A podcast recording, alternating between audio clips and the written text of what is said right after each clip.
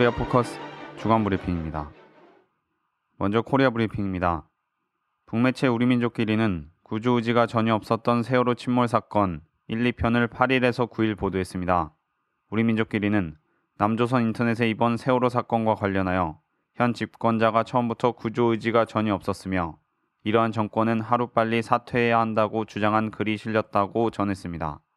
이어 서해는 남조선군의 잠수함도 미군 당국의 허락 없이 들어가지 못하는 미국의 잠수함 전략적 거점이라는 사실은 이미 공개된 비밀이라며 미국의 공격형 잠수함들이 서해안에서 북만 아니라 중국을 견제하기 위하여 맹렬히 활동하고 있는 것이라고 밝혔습니다.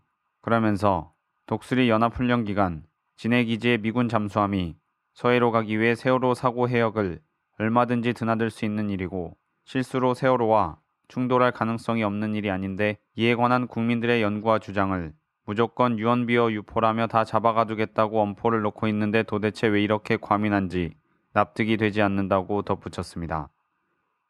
6일 노동신문은 지난 5일 발표된 미국이 조선민족에게 감행한 전대미문에 반인륜적 대범죄를 폭로 단죄한다는 조국 통일민주주의 전선중앙위원회 미군범죄 진상규명 전민족 특별조사위원회 북측본부의 비망록을 보도했습니다.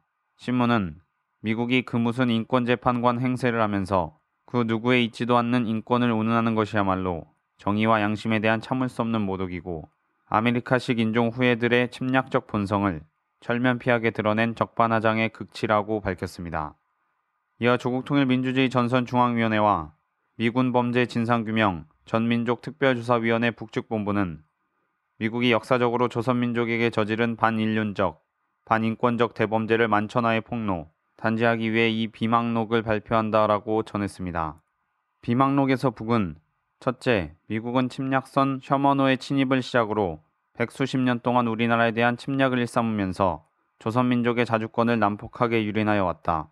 둘째, 미제가 조선의 침략의 첫발을 들여놓은 때로부터 오늘에 이르기까지 조선민족에게 감행한 야수적 학살 만행은 고금 동서에 유례없는 것이다. 셋째, 미제는 우리 민족의 자주권을 짓밟고 수많은 사람들을 무참히 학살하였을 뿐 아니라 삶의 터전과 재산을 마구 파괴 약탈함으로써 생존권마저 악랄하게 유린 말살하고 있다. 넷째, 예로부터 반만 년의 유구한 역사를 자랑하며 한강토에서 화목하게 살아온 우리 민족을 둘로 갈라놓고 근 70년 동안이나 분열의 고통을 강요하면서 통일을 악랄하게 방해하고 있는 것은 미국이 조선민족에게 저지른 또 하나의 반인권적, 반인륜적 대범죄이다라고 밝혔습니다. 그러면서 미국은 우리 민족이 왜 미국을 불구대천의 원수라고 격분에 넘쳐 규탄하고 우리 군대가 왜 철천지 원수 미제 침략자들을 소멸하라는 구호를 들고 최후 핵대결전을 준비하고 있는가를 똑바로 알고 경거망동하지 말아야 한다고 강조했습니다. 8일 조선중앙통신은 논평 추악한 반민족적 범죄 행위를 게재했습니다. 논평은 박근혜 패당이 최근 미국 상전에게 거하여 전시작전 통제권 전환을 재연기하도록 반민족적 범죄를 감행하였다고 밝혔습니다. 그러면서 이것은 남조선을 미국에 영구 주든지 전쟁 도발지로 내맡김으로써 조선반도와 동북아 지역의 긴장을 격화시키고 군비 경쟁을 촉진시키는 극히 위험천만한 망동이라고 지적했습니다. 이어 전시작전 통제권 전환은 단순히 군 통수권 이양 문제가 아니라 남조선 인민들의 존엄과 생존권에 관한 중대한 문제라며 정치 경제 명맥과 군 통수권까지 빼앗긴 탓에 수많은 재부를 외세의 강점 유지비로 섬겨 바쳐야 했고 침략자들이 감행하는 온갖 범죄의 대상으로 희생물로 되어야 했다고 밝혔습니다. 계속해서 군 통수권을 외세의 통째로 내맡긴 것도 모자라 그 전환 연기를 애걸하고 그를 위해 인민들의 피땀 스민 막대한 돈까지 섬겨 바치는 쓸개 빠진 매국노가 또 어디에 있는가라며 박근혜야말로 희세의 특등 4대 매국노이며 시정배라고 비난했습니다.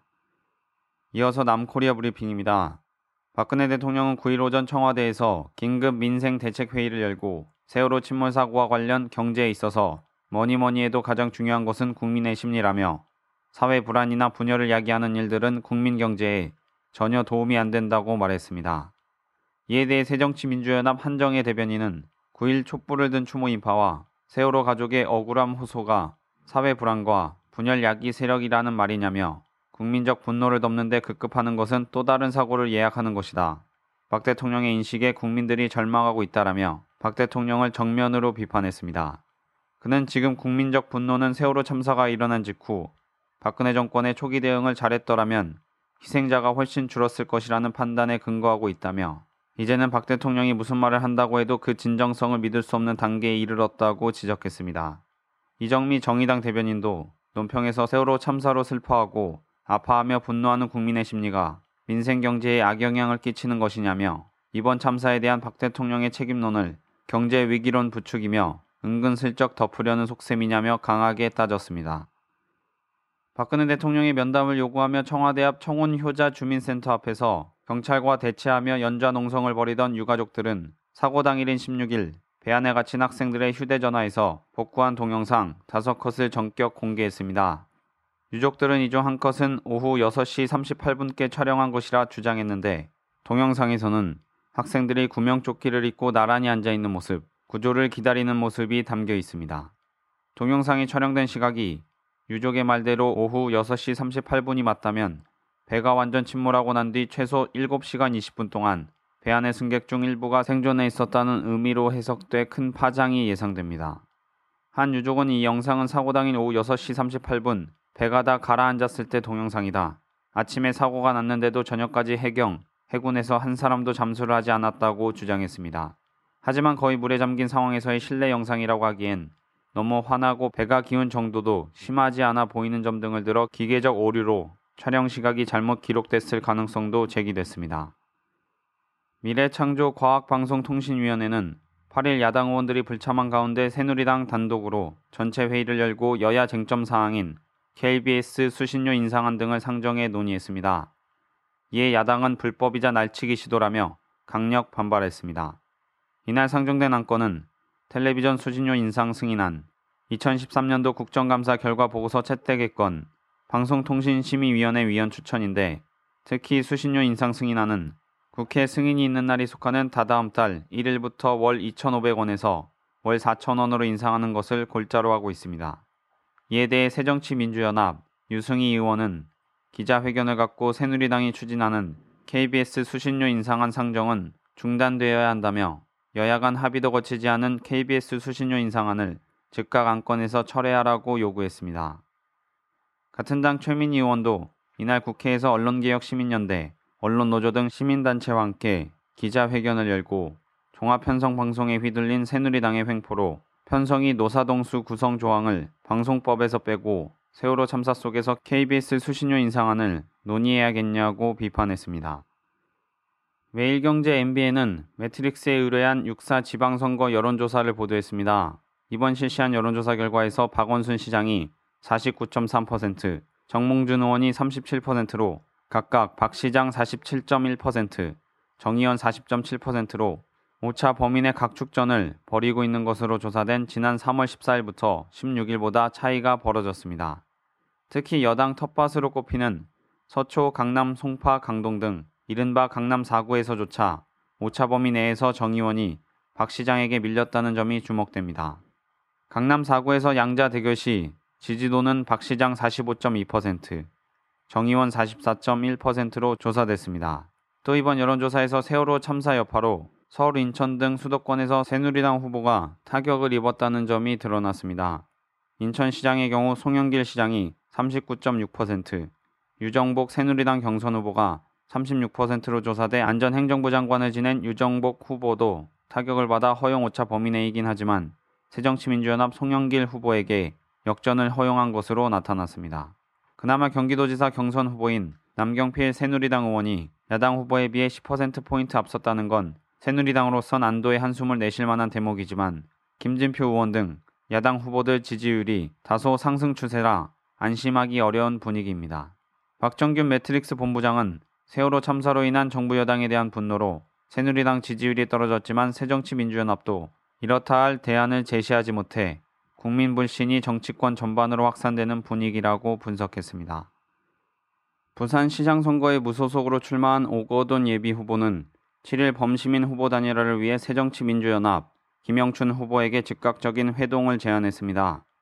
오 후보는 이날 보도자료를 통해 6사 지방선거 후보 등록일인 오는 15일까지 불과 일주일여밖에 남지 않았다며 범시민 후보 단일화 논의를 더 이상 미룰 경우 지방정부 교체를 통해 부산의 변화와 발전을 기대하는 범시민의 열망을 이룰 수 없기에 조속한 회동을 제안한다고 밝혔습니다. 그는 제안에서 오는 15일 지방선거 후보 등록 일전 단일화 결단, 정치적 이해관계를 떠나 일당 독점 체제를 타파하기 위한 재반 세력 결집, 정치공학적 단일화를 배제한 범시민적 요구 부응 등을 제시했습니다. 오 후보는 회동 시기에 관해 가급적 이른 시일 내에 어떠한 형식과 절차에도 구애받지 않을 것이라고 밝히고 부산을 바꾸는 범시민 후보 단일화를 위한 부산시민연대가 주관하는 범시민 원탁회의를 통한 중재가 현실적인 대안이 될 것이라고 말했습니다. 그는 구체적 협의 방법으로 정치공학적인 결탁을 배제하는 차원에서 양측이 시정 목표와 발전에 관한 5개 항의 정책 연대안을 제시하고 이를 범시민 원탁회의를 통해 협의하자고 제안했습니다.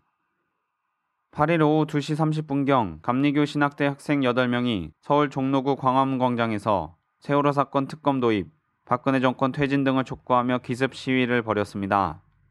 시위에 참여한 학생들은 사다리를 이용해 세종대왕 동상에 올라간 뒤 아이들을 살려내라, 유가족 요구안 전면 수용하라, 특검을 실시하라, 박근혜 정권은 퇴진하라 등의 구호를 외쳤습니다. 이들은 성명서에서 스스로를 보수 정권이라 칭하며 국민 보호를 최우선으로 삼겠다는 박근혜 정권은 초기 대응 능력부터 시작해 유족들에 대한 국가적 차원의 탄압까지 포함 처음부터 마지막까지 국민들의 분노를 사는 태도로 사태를 일관하고 있다고 비판했습니다. 또 현장 중심에 구조작전이 보장되고 모든 재원을 다 쏟아부어야 하지만 박 정권 아래 국가기관들은 서로의 눈치를 보고 국민의 지탄받기가 두려워 행동하기를 꺼려 했다고 지적하고 눈치 없는 박근혜 대통령은 보여주기식의 퍼포먼스를 위해 의전을 대동하고 진도에 방문해 실종자 가족의 가슴에 대못을 박았다고 꼬집었습니다. 이들 학생들이 기습 점거에 들어가자 경찰은 곧바로 병력을 투입 학생들을 전원 연행했습니다. 경찰이 학생들을 연행하자 지켜보던 100여 명의 시민들은 경찰에 학생들을 놔둬라, 연행하지 마라 등의 야유를 보냈습니다. 연행되는 학생 중 한 명은 마지막까지 경찰버스 창문으로 머리를 내밀고 박근혜 물러나라, 시민 여러분 행동해야 합니다를 외쳤습니다. 9일 정오부터 1시간가량 서울 종로구 미 대사관 앞에서 한 시민이 무능정권 전쟁정권 박근혜 정권 퇴진하라 세월호 참사에 전쟁 참화 고조 박근혜 정권 퇴진하라 피켓을 들고 1인 시위를 진행했습니다. 길을 가던 한 시민은 페이스북에 사진 올려도 되냐며 사진을 찍었고 또 다른 시민은 박근혜 정권 퇴진 서명 운동도 함께 진행했으면 좋겠다며 격려하는 등 많은 시민들이 관심을 가졌습니다. 자주통일과 민주주의를 위한 코리아 연대는 9일 성명 세월호 참사 책임지고 박근혜 정권은 퇴진하라를 발표했습니다. 코리아 연대는 세월호 참사가 발생한 지 20여일이 지났지만 정부는 단 한 명의 생존자도 구조하지 못했으며 시신 유실을 걱정해야 하는 기막힌 상황에까지 이르렀다며 이번 세월호 참사는 미필적 고의에 의한 살인이며 국가 권력에 의한 학살이다라고 지적했습니다. 또 세월호 참사는 하나부터 열까지 모든 것이 의혹 투성이다며 박근혜 정권은 모든 의혹을 하루빨리 해명하고 국민들 앞에서 진실을 밝혀야 한다라고 밝혔습니다. 그러면서 총체적인 무능 정권, 조작 은폐를 일삼는 박근혜 정권을 하루빨리 반드시 퇴진시켜야 한다고 강조했습니다. 끝으로 국제브리핑입니다. 잉낙 친나와 총리가 지난 7일 헌법재판소의 권력남용 결정으로 퇴진한 지 이틀 만에 태국 반정부 시위대 수천 명이 9일 방콕 시내에서 정부 퇴진을 요구하는 시위를 벌였습니다. 수탭턱 수반 전 부총리가 이끄는 이 시위대는 앞으로 3일 안에 현 정부가 물러나지 않으면 대대적인 보복을 가하겠다고 경고하면서 점거 시위 장소인 룸피니 공원을 나와 총리 청사, 의사당, 5대 공중파 방송국 등을 향해 행진을 벌였습니다. 수탭 전 부총리는 탁신 체제의 잔당을 몰아낼 것이라며 대법원, 상원의장, 주요 방송국 등의 현 정부를 퇴진시키기 위해 힘을 합할 것을 촉구했습니다.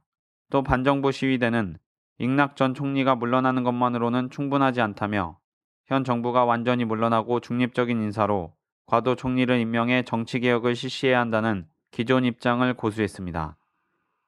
아베 신조 일본 총리가 북대서양 조약기구 나토를 방문해 중국 위협론을 부각한 가운데 중국 정부가 이를 강력히 비난했습니다.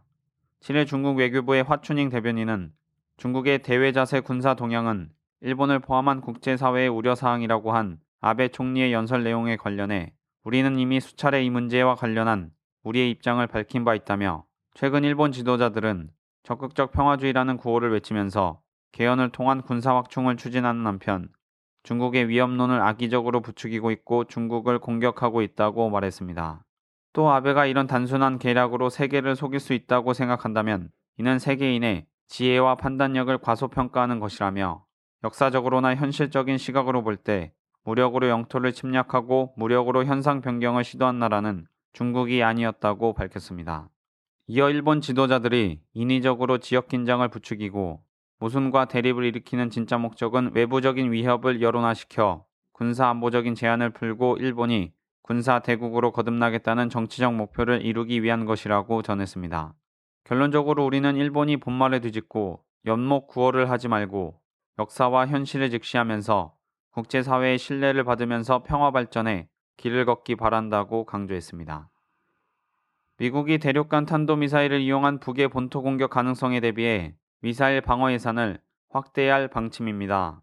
5일 미국 하원 군사위원회 산하 전략군사소위원회가 작성한 2015 회기연도 국방수권 법안 보고서에 따르면 미 국방부 산하 미사일 방어청은 북의 탄도미사일 위협에 대응하는 장거리 식별 레이더를 배치하기 위해 7,500만 달러, 한화 772억 원 상당의 예산을 승인해 줄 것을 요청했습니다.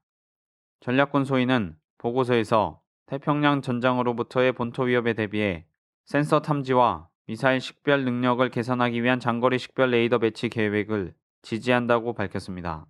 미사일 방어청은 이 같은 장거리 식별 레이더 배치 예산을 포함해 올해 북과 이란의 미사일 공격에 대응하기 위한 내년도 미사일 방어 예산을 13억 달러, 한화 1조 3,300억 원 상당으로 책정했습니다. 이는 주로 알래스카, 포트 그릴리 기지 등의 GBI, 지상발사 요격 미사일 14기를 추가 배치하는 계획에 쓰일 것으로 알려졌습니다. 미국은 북과 이란의 대륙간 탄도미사일 공격으로부터 본토를 보호하기 위해 알래스카와 캘리포니아 기지에 GBI 30기를 배치해 놓은 상태입니다. 미사일 방어청은 올 여름 2세대 외기권 파괴 비행체를 탑재하는 GBI 요격 실험을 실시할 계획이며 그 결과에 따라 GBI 배치와 운영 계획을 조정할 것으로 알려졌습니다. 지난 1일 노동자의 날 집회에 참여해 세월호 참사 희생자들을 추모하는 행진 후 대사관에 마련된 분향소를 찾은 교민들에게 프랑스 파리 대사관이 신분증 제시 및 신상 기재를 요구해 교민들이 분노를 터뜨렸습니다. 파리 교민들의 커뮤니티 파리 꼬빵에 따르면 지난 1일 바스티유 광장에서 열린 노동자의 날 집회에 참여한 교민 50여 명은 집회 이후 세월호 참사는 사고가 아니었습니다. 그것은 정부의 범죄였습니다. 라고 쓰인 현수막을 들고 희생자 분향소가 차려진 남코리아 대사관까지 행진했습니다. 하지만 대사관 측은 선뜻 문을 열어주지 않고 책임자와 상의해야 한다며 20여 분을 길에서 기다리게 하다 분양 시간이 끝나서야 문을 열었습니다. 대사관은 특별한 선처를 베풀겠다며 신분증을 제시하고 신상을 기재한 뒤 5명씩만 들어가라고 말했습니다. 대사관의 처사에 분노한 교민들은 대사관 쪽이 공지한 분양 안내에는 신분증 필참이란 문구가 없었다며 상식적으로 분양을 하기 위해 신분을 확인받는 경우는 단 한 번도 경험해 본 적이 없다고 강하게 반발했습니다. 또 애초문을 열어줬으면 정상적으로 분양을 마쳤을 텐데 이해할 수 없는 이유로 길에서 기다리게 하는 동안 시간이 초과됐는데도 사실을 왜곡하는 대사관 직원들의 행태는 문제가 있다라며 비판했습니다. 결국 교민들은 항의 끝에 서류에 신상 명세를 쓰고 10명씩 들어가 분양을 하는 것으로 했으며 한 70대 교민은 공무원들의 이러한 태도가 바로 오늘의 세월호 참사를 만든 것이라며 해외 교민을 위한 봉사라는 본래의 직분을 잊고 오히려 교민을 감시와 훈육의 대상으로 간주해 윗사람의 눈치를 보느라 분노를 일으키고 있다며 분통을 터뜨렸습니다. 코리아 포커스 중앙 브리핑이었습니다.